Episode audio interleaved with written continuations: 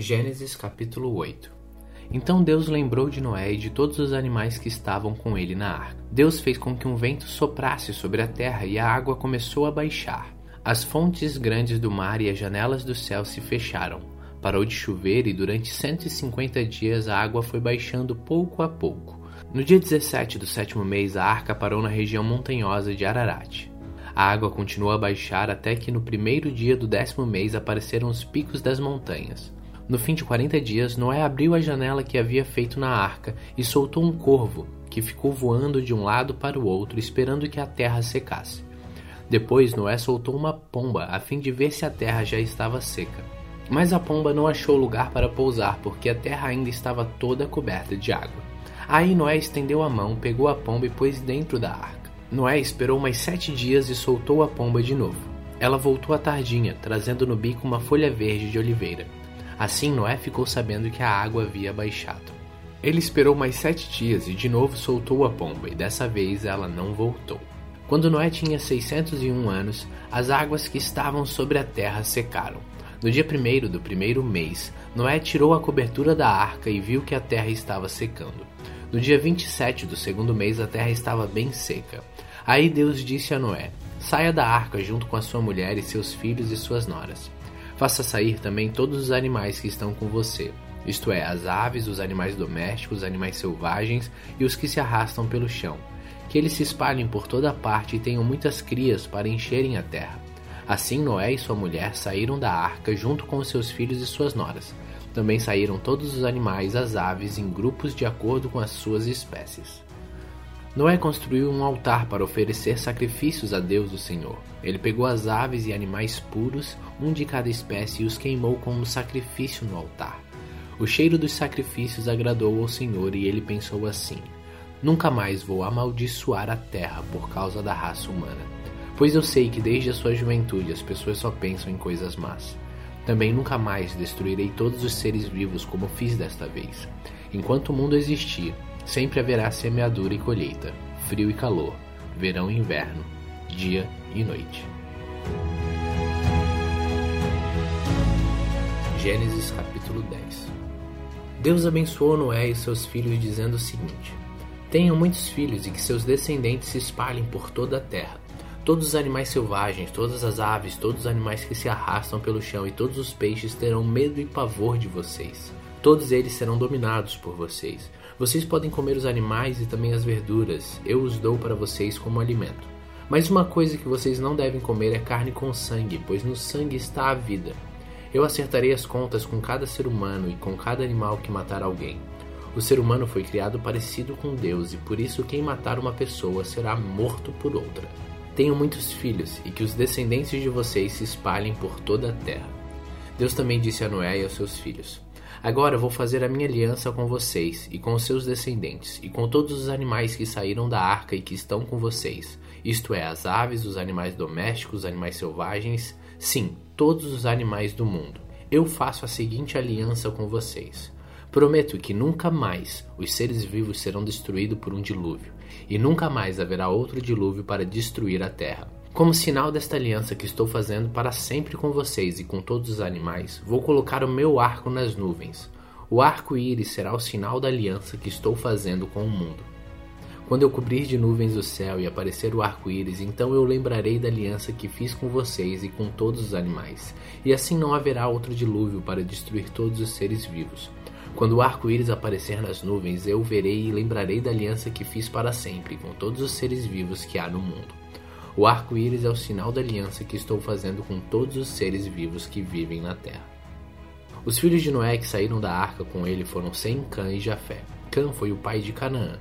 Esses três foram os filhos de Noé e os descendentes dele se espalharam pelo mundo inteiro.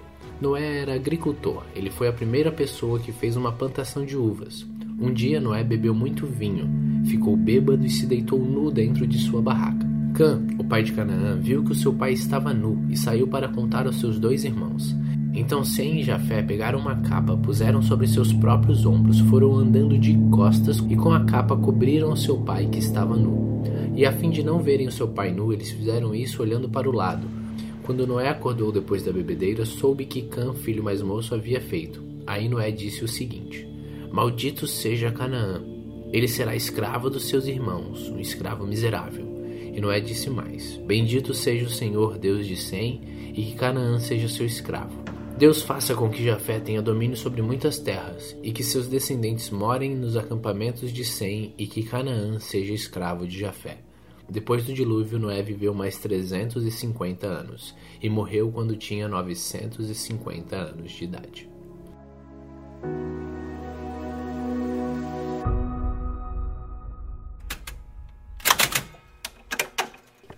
Salmos capítulo 4 Ó Deus, defensor dos meus direitos, responde-me quando eu te chamar. Eu estava em dificuldade, mas tu me ajudaste. Tem misericórdia de mim e ouve a minha oração. Homens poderosos, até quando vocês vão me insultar? Até quando amarão que não tem valor e andarão atrás de falsidades? Lembre que o Senhor Deus trata com cuidado especial aqueles que são fiéis a Ele. O Senhor me ouve quando eu o chamo, tremam de medo e parem de pecar. Sozinhos e quietos nos seus quartos, examinem sua própria consciência. Ofereçam sacrifícios como o Senhor exige e ponham sua confiança nele.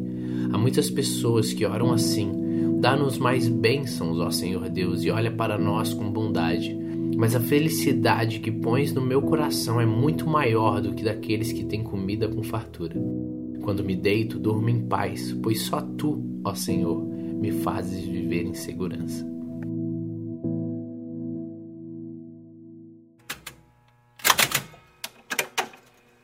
Mateus capítulo 6 Tenham cuidado de não praticarem os seus deveres religiosos em público, a fim de serem vistos pelos outros. Se vocês agirem assim, não receberão nenhuma recompensa do Pai de vocês que está no céu. Quando você der alguma coisa a uma pessoa necessitada, não fique contando o que fez, como hipócritas fazem nas sinagogas e nas ruas. Eles fazem isso para serem elogiados pelos outros. Eu afirmo a vocês que isto é verdade. Eles já receberam a sua recompensa. Mas você, quando ajudar alguma pessoa necessitada, faça isso de tal modo que nem mesmo seu amigo mais íntimo fique sabendo do que você fez. Isso deve ficar em segredo e o seu pai, que vê o que você faz em segredo, lhe recompensará. Quando vocês orarem, não sejam como os hipócritas, eles gostam de orar de pé na sinagoga e nas esquinas, nas ruas, para serem vistos pelos outros. Eu afirmo a vocês que isto é verdade, eles já receberam a sua recompensa. Mas você, quando orar, vá para o seu quarto Feche a porta e ore a seu pai que está em secreto, e o seu pai que vê o que você faz em segredo lhe dará a recompensa. Nas suas orações, não fiquem repetindo o que vocês já disseram, como fazem os pagãos. Eles pensam que Deus ouvirá porque fazem orações compridas. Não sejam como eles, pois antes de vocês pedirem, o Pai de vocês já sabe o que vocês precisam. Portanto, orem assim: Pai nosso que estás no céu, que todos reconheçam que o teu nome é santo. Venha o teu reino que a tua vontade seja feita aqui na terra como é feita no céu. Dá-nos hoje o alimento que precisamos. Perdoa as nossas ofensas, como também nós perdoamos as pessoas que nos ofenderam. E não deixes que sejamos tentados, mas livra-nos do mal, pois teu é o reino, o poder e a glória para sempre. Amém. Porque se vocês perdoarem as pessoas que ofenderem vocês, o Pai de vocês que está no céu também perdoará vocês. Mas se não perdoarem essas pessoas, o Pai de vocês também não perdoará as ofensas de vocês. Quando vocês jejuarem, não façam uma cara de triste como fazem os hipócritas, pois eles fazem isso para todos saberem que eles estão jejuando. Eu afirmo a vocês que isto é verdade, eles já receberam a sua recompensa. Mas você, quando jejuar, lave o rosto e penteie o cabelo, para os outros não saberem que você está jejuando e somente o seu pai, que não pode ser visto, saberá que você está jejuando, e o seu pai, que vê o que você faz em segredo, lhe dará a recompensa. Não ajuntem riquezas aqui na terra, onde a traça e a ferrugem destrói, onde os ladrões arrombam e roubam. Pelo contrário, juntem riquezas no céu, onde a traça e a ferrugem não podem destruí-las, e os ladrões não podem arrombar ou roubá-las. Pois onde estiverem as suas riquezas, aí estará o seu coração. Os olhos são como a luz para o corpo. Quando os olhos de vocês são bons, todo o seu corpo fica cheio de luz. Porém, se os seus olhos forem maus, seu corpo ficará cheio de escuridão. Assim, se a luz que está em você virar escuridão, como será terrível essa escuridão? Um escravo não pode servir a dois donos ao mesmo tempo, pois vai rejeitar um ou preferir o outro, ou será fiel a um e desprezará o outro. Vocês não podem servir a Deus e também servir ao dinheiro. Por isso eu digo a vocês: não se preocupem com a comida ou com a bebida que precisam para viver, nem com a roupa que precisam para se vestir. Afinal, será que a vida não é mais importante do que a comida? E será que o corpo não é mais importante do que as roupas? Vejam os passarinhos que voam pelo céu, eles não semeiam, não colhem, nem guardam comida em depósitos. No entanto, o Pai de vocês que está no céu dá de comer a eles. Será que vocês não valem muito mais do que os passarinhos?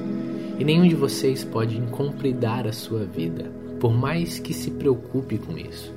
E por que vocês se preocupam com as roupas? Vejam como crescem as flores do campo, elas não trabalham nem fazem roupas para si mesmas. Mas eu afirmo a vocês que nem mesmo Salomão, sendo tão rico, usava roupas tão bonitas como essas flores. É Deus quem veste a erva do campo, que hoje dá flores e amanhã desaparece queimada no forno. Então é claro que ele vestirá também vocês, que têm uma fé tão pequena. Portanto, não fiquem preocupados perguntando onde é que vamos arranjar comida, ou onde é que vamos arranjar bebida, ou onde é que vamos arranjar roupas. Pois os pagãos que estão sempre procurando essas coisas, o Pai de vocês que está no céu, sabe que vocês precisam de tudo isso. Portanto, ponham em primeiro lugar na sua vida o reino de Deus e aquilo que Deus quer, e Ele lhe dará todas essas coisas. Por isso, não fiquem preocupados com o dia de amanhã pois o dia de amanhã trará suas próprias preocupações. Para cada dia basta o seu mal. Mateus capítulo 7 Não julguem os outros para vocês não serem julgados por Deus, porque Deus julgará vocês do mesmo modo que vocês julgarem os outros, e usará com vocês a mesma medida que vocês usarem para medir os outros. Por que é que você vê o cisco que está no olho do seu irmão e não repara na trave de madeira que está no seu próprio olho?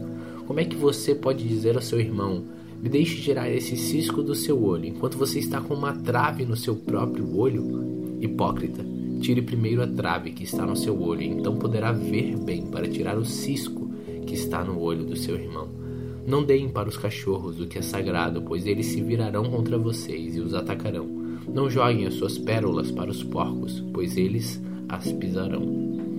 Peçam e vocês receberão, procurem e vocês acharão, batam e a porta será aberta para vocês. Porque todos aqueles que pedem recebem, aqueles que procuram acham, e a porta será aberta para quem bate. Por acaso algum de vocês que é pai será capaz de dar uma pedra ao seu filho quando ele pede pão? Ou lhe dará uma cobra quando ele pede um peixe? Vocês mesmos, sendo maus, sabem dar coisas boas a seus filhos, quanto mais o Pai de vocês que está no céu dará coisas boas aos que lhe pedirem.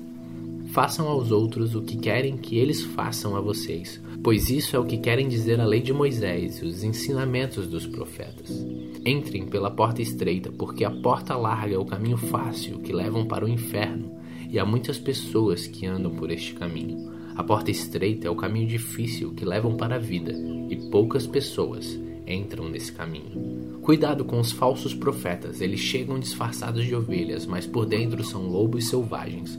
Vocês os conhecerão pelo que eles fazem. Os espinheiros não dão uvas, e os pés de urtiga não dão figos. Assim toda árvore boa dá frutas boas, e árvore que não presta dá frutas ruins. A árvore boa não pode dar frutas ruins, e a árvore que não presta não pode dar frutas boas. Toda árvore que não dá fruta boa é cortada e jogada no fogo. Portanto, vocês conhecerão os falsos profetas pelas coisas que eles fazem. Não é toda pessoa que me chama de Senhor, Senhor que entrará no reino do céu, mas somente quem faz a vontade do meu Pai que está no céu. Quando aquele dia chegar, muitas pessoas vão me dizer: Senhor, Senhor, pelo poder do seu nome anunciamos a mensagem de Deus, e pelo seu nome expulsamos demônios e fizemos muitos milagres. Então eu direi claramente a estas pessoas: Eu nunca conheci vocês. Afastem-se de mim, vocês que só fazem o mal. Quem ouve esses meus ensinamentos e vive de acordo com eles é como um homem sábio que construiu a sua casa na rocha. Caiu a chuva, vieram as enchentes e o vento soprou com força contra aquela casa. Porém, ela não caiu porque havia sido construída na rocha. Quem ouve esses meus ensinamentos e não vive de acordo com eles é como um homem sem juízo que construiu sua casa na areia. Caiu a chuva, vieram as enchentes e o vento soprou com força contra aquela casa. Ela caiu e ficou totalmente destruída. Quando Jesus acabou de falar, as multidões estavam admiradas com a sua maneira de ensinar ele não era como os mestres da lei, Pelo contrário, ensinava com a autoridade dele mesmo.